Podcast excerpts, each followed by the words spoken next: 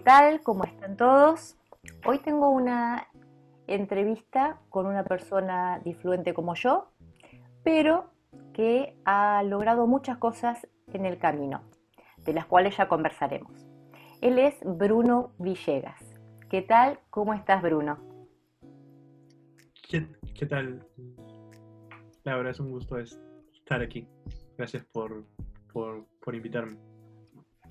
Eh, yo, bueno, eh, normalmente comienzo las entrevistas con una pregunta básica cuando es con un disfluente. Y es la que le hago a todo el mundo, que es ¿cómo iniciaste con tu tartamudez? Ya, bueno. Eh, yo, la verdad, no me acuerdo. Me sorprende bastante las personas cuando dicen que se acuerdan el momento en que empezaron a tartamudear. Yo no me acuerdo, eh, pero bueno, mis padres pues me comentan que, que, empecé a tartamudear a los cuatro años aproximadamente. Eh, y que bueno, ellos asumieron, como varias personas que no, no sabían del tema, les dijeron, eh, les dijeron que era normal y que ya se me iba a pasar. ¿no? Entonces yo seguí tartamudeando hasta las hasta que tuve unos uh, hasta que tuve nada, hasta los ocho, bueno, hasta hoy, ¿no? Pero digo, a los ocho, a los más o menos a los siete años, eh, siete años aproximadamente que empezaron a buscar por cosas para hacer al respecto porque, em, porque, porque ya supuestamente ya no debía continuar tartamudeando. ¿no? Ah, ok, ok. O sea que eh, vos en cierto modo tuviste el apoyo de tus padres, digamos. Sí, sí, siempre, siempre he tenido el apoyo de mis padres. Bien, ok, entiendo. ¿Y cómo lo fuiste llevando en los primeros años? O sea, en la primaria, en la secundaria. ¿Te fue difícil? Em, yo siento que no tengo muchos recuerdos de, de mi infancia relacionados a mi tartamudo. O, o quizás sí, pero no soy consciente de qué edad tenía pero me parece que, es recién a finales de primaria que yo fui, fui más consciente efectivamente de que tenía eh, dificultades para hablar. Mm. Y, bueno, en general creo que tuve la, suerte de tener un, de estar en un colegio que es bastante, bastante respetuoso. Se, se, fomenta mucho el, respeto eh, y, y no tuve por ahí problemas de, bullying. O sea, sí me fastidiaron eventualmente, eh, en, algunos casos por mi, mi tartamudez, eh, pero eran cosas puntuales, no es que se la agarraban con, conmigo en sí, ¿no? Em, por ahí no es que tenga recuerdos difíciles con respecto a eso, pero sí tengo recuerdos más del tema, más sobre mí, sobre mi autoconcepto y cómo yo sentía que efectivamente la tartamudez era algo que me limitaba, que me hacía menos y que me avergonzaba ir muchas veces al, colegio sabiendo que eventualmente iba a tener que hablar y no iba a poder hacerlo a diferencia de, mis compañeros, ¿no? Claro, sí, te entiendo, es difícil esa situación, nos ha pasado creo a la mayoría eh, y en esa época ya eh, vos habías eh, iniciado un tipo de tratamiento, algo o no? Yo me acuerdo que cuando, a ver, las, los recuerdos que tengo de los tratamientos que he hecho cuando era niño, me acuerdo estar en un, creo que era, creo que era el salón, bueno, el consultorio de un psicólogo y que estaba haciendo trabalenguas y, y, practicando el, Padre Nuestro, me acuerdo. Eh, creo que eso habrá sido a los siete años, ocho años. Eh, creo que me dijo que haga el Padre Nuestro, o sea, que, que, que rece el Padre Nuestro porque era supuestamente algo que yo ya tenía aprendido, entonces debería serme fácil. No, no lo sé. Y de ahí me acuerdo, creo que como a los nueve años, eh, que estaba también en, en, el consultorio de una terapeuta de, lenguaje y que em, yo tenía muchos tics como que cuando sentía fuerza movía mi cabeza hacia mi hombro. Entonces ella me, me enseñó cómo canalizar esa fuerza en, en un sitio que, que, no sea tan, tan distractivo. Entonces me dio un lapicero y como que cada vez que sentía dificultad me dijo que apretara con, con el, o sea, con la mano, ¿no? Em, eso me acuerdo. Después ya de adolescente, pues al psicólogo, que no se dedicó a trabajar mi tartamudez en sí porque él decía que básicamente todos los problemas empezaban desde el estrés, la ansiedad, entonces me trató de ayudar por ese lado. Y también me acuerdo ir a donde una terapeuta que le agarré bastante afecto hasta hoy en, en día. Em, sin embargo, creo que los, los ejercicios me ayudaron en cierto punto, pero en cierto punto no, no tanto. Sí. Digamos que llegaste a ver logros, pero no del todo. No. Sin embargo, a la fecha soy consciente de que no es que el tratamiento o, los abordajes eh, no funcionaron porque en sí no funcionan en general, sino porque las personas a las que yo acudí lastimosamente no eran personas que se habían metido en el tema de tartamudez. Entonces, tratando de aportar y con sus propias herramientas trataron de darme, eh, de, ayudarme, ¿no? Pero mm, probablemente no fue suficiente, pues porque efectivamente eh, la tartamudez es tan compleja que se requiere ir donde un profesional que sea especializado en el área. Exactamente, sí, sí, sí, sí, concuerdo contigo. Em, y ya cuando pasaste al plano de la universidad, ¿vos crees que tu tartamudez em, empeoró? Eh, ¿Notaste algo mm, más intenso? ¿Te, te importó? Eh, claro, claro, sí, sí, era algo que estaba en mi mente todos los días. antes de ingresar a la universidad, yo me acuerdo que con el tiempo la, dificultad que se incrementó fue principalmente la, tendencia a evadir y evitar las situaciones que me iban a ser difíciles. Entonces, por ejemplo, en el colegio eh, había una cosa que se llamaba ciclo de conferencias, donde al final del año, después de haber hecho todo un proyecto de investigación, teníamos que presentar nuestra, nuestra investigación con una exposición delante de toda la secundaria y venían papás y, era como toda una semana entera de conferencias desde la mañana hasta la tarde eh, iban personas, eh, estudiantes de, de, cualquier grado, ¿no? Entonces era un, un, reto bastante grande. Y me acuerdo que los primeros años no lo hice. Les dije a mis profesores que no podía hacerlo, que tenía mucho temor y que creía que no lo iba a poder hacer. ya recién en los últimos años en el último, en los dos últimos años sí lo hice. Eh, y no me salió como yo había querido que me salga, se me hizo muy difícil, pero bueno, al fin y al cabo lo hice, ¿no? Me acuerdo que en ese entonces yo pensaba que cuando llegue a la universidad iba a dejar de tartamudear, pero, pero no.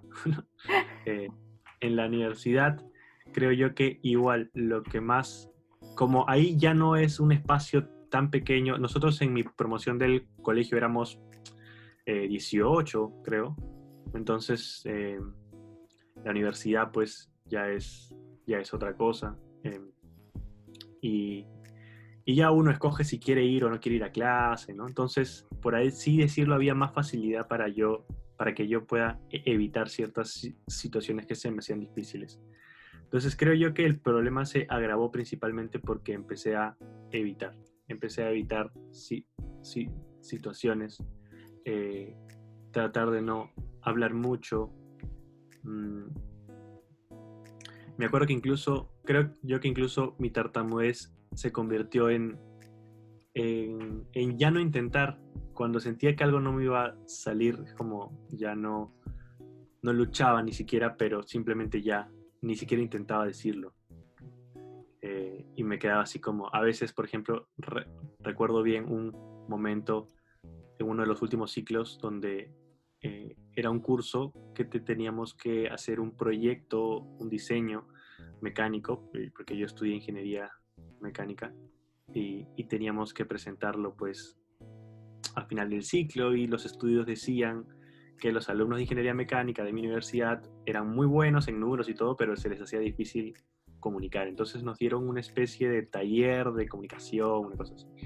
Y entonces en esa dinámica la psicóloga eh, nos hizo hacer ronda y pasar la pelota para, para presentarnos.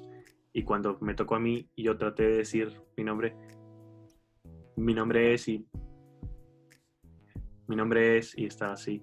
Entonces ya mi manera de tartamudear muchas veces ni siquiera, o sea, ya ni siquiera intentaba, sentía y, y volvía. Si te gusta lo que estás escuchando, suscríbete a Spotify, seguime y también te espero en YouTube. Volvía a intentar y nada y nada. Hasta que la, la psicóloga que estaba a cargo me preguntó, ¿nos, ¿nos puedes explicar qué cosa es lo, lo que está pasando? Entonces yo solo dije que nada, que no me gustaba hablar delante de, muchas personas. Nunca dije que tenía tartamudez ni absolutamente nada. Eh, y, y, así, creo que en general eh, se me hizo bastante, bastante complicado por, porque básicamente trataba de eh, evitar todo lo que podía evitar. Claro, sí, tal cual. Es lo que todos hacemos, creo yo. Y ya cuando pasaste esa dura etapa de la universidad, porque bueno, fue bastante dura por lo que contas, este, y tuviste que salir al mundo adulto, llamémoslo así, a buscar un empleo. ¿Vos crees que te condicionó, te fue fácil? Este, ¿Utilizaste algo para disimular tu tartamudez?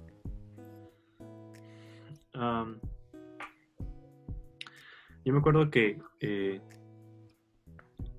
que ya en los últimos ciclos donde teníamos que hacer prácticas, ¿no? prácticas preprofesionales, eh, teníamos que hacer dos prácticas preprofesionales, entonces ya empezaba a ver que mis compañeros empezaban a ir a clase en, en saco o como vestidos eh, con, con, ropa de que ya estaban trabajando dentro de, de alguna empresa.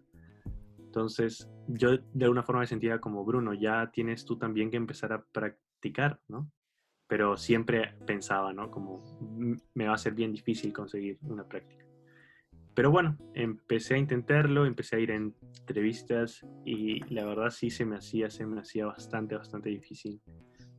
me acuerdo que eh, me acuerdo incluso una, una a la que fui creo que habré ido como dos, eh, dos entrevistas, un poco más, y me acuerdo una que fui y me senté como a esperar a que me llamaran y la secretaria, ni siquiera en plena entrevista, la secretaria me preguntó cuál, cuál era mi nombre y no le pude decir mi nombre. Estuve como un minuto tratando de decirle mi nombre y la secretaria me miraba con cara de, pues, de extrañeza, ¿no? Y al final, nada, le pude decir y bueno, y, ya desde ahí yo estaba como, ¿qué cosa hago acá, no? Pensaba que no, no voy a poder hacerlo. y en general sí, en, en, ningún, en ningún lugar me, me llamaron eh, incluso después de, tan, después de tanto intentar, yo tenía un, un, amigo bastante cercano que tenía pues, que su papá tenía una empresa. Entonces él me dijo, bueno, Bruno, le puedo decir y podemos intentar. Pero antes de eso, eh, había una empresa grande que el papá tenía un muy buen amigo dentro, entonces dijo, te puedo recomendar, entonces por ahí quizás las puedes tener un poco más, un poco más sencillo. Eh, y, y, bueno, ya está. Y fui, me entrevistó y, y, conversé, me acuerdo con él. O sea, era como que de frente conversar con el, con el gerente del área que te iba a contratar. Y, y era como que supuestamente pues estaba tan, o sea, tenía la recomendación del, del mejor amigo del, del gerente, ¿no? Y, y después de que di la entrevista, mi amigo me contó que el gerente le había contado a su papá que me había entrevistado y que, que se veía que yo era una persona que sabía un montón y todo y que era bastante hábil, pero que no me podía contratar si es que yo hablaba así, porque iba a tener que hablar con otros gerentes de otras áreas y que, y que probablemente le iban a, le iban a reclamar que por qué había contratado a una persona que, que no podía expresarse, ¿no? Entonces es como... Y me acuerdo que en la misma entrevista el mismo gerente y la persona que estaban ahí al costado me dijeron como, bueno, hijo, tienes que trabajar, tienes que trabajar en, en, mejorar tu, tu comunicación. Y, y, sí, y bueno, finalmente terminé trabajando en la empresa del, papá de, de, de, mi amigo. Em, y sí, pues era, era, e, e, era bastante complicado. La verdad que sí. Em, yo, como dije también en distintas ocasiones, no sé si en todas las entrevistas a las que fui me rechazaron en todas exclusivamente por el habla. No lo voy a saber nunca. Eh, pero en más de una calculo que sí, porque tras que uno se pone nervioso de por sí, porque es una entrevista, es un lugar al cual uno quiere entrar, eh, ya tiene unos nervios previos y si a eso le sumamos las ansias nuestras propias de que podemos llegar a trabarnos, nos juega en contra. Pero bueno, menos mal que pudiste entrar ahí entonces. Sí, Sí, bueno, igual tampoco es que, eh, a ver, yo creo que, em, que el trabajo que se tiene que hacer en general tiene que ser desde ambos flancos, ¿no? Desde, el, desde las personas con tartamudez y desde la sociedad, ¿no? Por ahí creo que probablemente haya sí o sí un sesgo tremendo en el proceso de selección en las empresas cuando se cruzan con una persona con tartamudez. Por otro lado, yo también tengo que reconocer que en esa época yo no aceptaba mi tartamudez y mi actitud con respecto a mi tartamudez era otra. Entonces, eh, yo no solo tartamudeaba, sino me sentía avergonzado, me sentía inseguro, me sentía, eh, sentía que no estaba hablando y comunicando adecuadamente. Entonces, no sé, yo incluso pienso que si yo me hubiese visto a mí mismo, probablemente tampoco me hubiese contratado, porque, porque la manera en que yo estaba afrontando esa dificultad no era una manera asertiva, ¿no? que a mí me inspirara confianza de que esta persona eh, realmente cree que puede hacerlo. Aún así, sí, sí tartamude o no, no tartamude. Claro. Eh, pero bueno, fue un proceso que ya llevé después. ¿Mm? Es, y ese proceso yo creo que si nos vamos a tu labor posterior, digamos así, a el camino que comenzaste, que sería, digamos, a ver, yo llamo tu labor con los difluentes. Entonces, cuando hablo de labor, me refiero a habla libre. ¿Cómo surgió? ¿Por qué surgió? Bien. yo estaba terminando la universidad en el 2015 eh, y, bueno, formé parte de, eh, de, de una, o sea, de, de un programa que, eh, que, por así decirlo, entrenaba pues, ¿no? a personas con tartamudez para que tengan mayor control de, su habla. Entonces, em, creo yo que en realidad es a partir de la experiencia de conocer a otras personas con tartamudez, porque claro, al entrenar con otras personas con tartamudez eres parte de, un grupo de personas con tartamudez. Em, entonces, yo no, no había estado en contacto con otras personas con tartamudez a ese nivel. Entonces, eh, es un poco a raíz de la experiencia de pertenecer a este programa que, claro, es un programa con, un nombre propio, con un método propio, con, una metodología propia, que finalmente yo pensé, eh, fuera del método que, que, utilices o la estrategia o la técnica o, o lo que hagas, me parece que todos somos personas con tartamudez y todos pertenecemos a esta gran comunidad. Entonces, eh, nada, pensé como, ¿por qué no podemos, por qué no se puede, eh, se puede crear, se puede construir una comunidad de personas con tartamudez, independientemente de la, la, técnica o cosa que utilices para manejar tu habla, sino un espacio donde podamos congregarnos, compartir y aprender y acompañarnos en ese proceso. Entonces, en una charla que di en mi universidad eh, para hablar de la tartamudez, fueron algunas personas, alrededor de 20 personas creo, y, y algunas de ellas pues eran personas con tartamudez, incluso dentro de mi misma universidad. Entonces ahí conocí a José Manuel, José Manuel Rentería y Sebastián Roca. Eh, y José Manuel me acuerdo que se, se, me acercó diciéndome que estaba genial la charla y que sería bacán estar en contacto. Y ahí Sebastián Roca también y estuvimos en contacto y también conocí a otras personas más como Ángel eh, que en su momento fueron parte del, del inicio de Habla Libre. Este, y eh, Álvaro, Omar, Andrés. Y la cosa es que yo me contacté con Sebastián y nos juntamos, conversamos, hablamos sobre esta posibilidad de poder armar un espacio, un, grupo de apoyo y arrancamos el primer grupo de apoyo. ¿no? Eh, eso fue en el, ya en el 2016. En el 2016, si no me equivoco, fue en junio. Entonces ahí fue nuestro primer grupo de apoyo. Un sábado fuimos 16 personas, si no me equivoco. Y a partir de ahí es que empezamos a hacer grupos de apoyo y los seguimos haciendo hasta, la fecha. Qué lindo. Digamos que por una este, iniciativa, si se quiere, personal, se te unen eh, dos personas que quieren tener contacto con vos y ahí surge todo.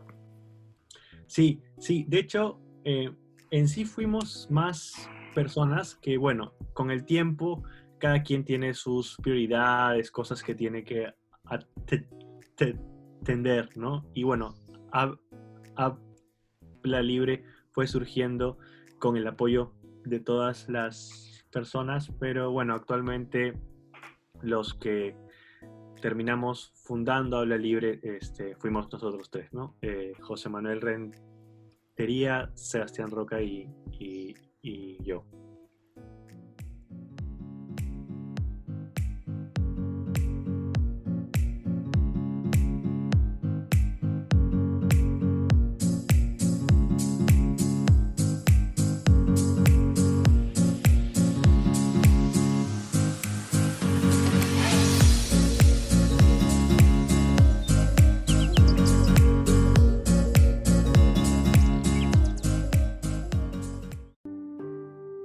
Te interesa la entrevista completa, la puedes ver en el canal de YouTube.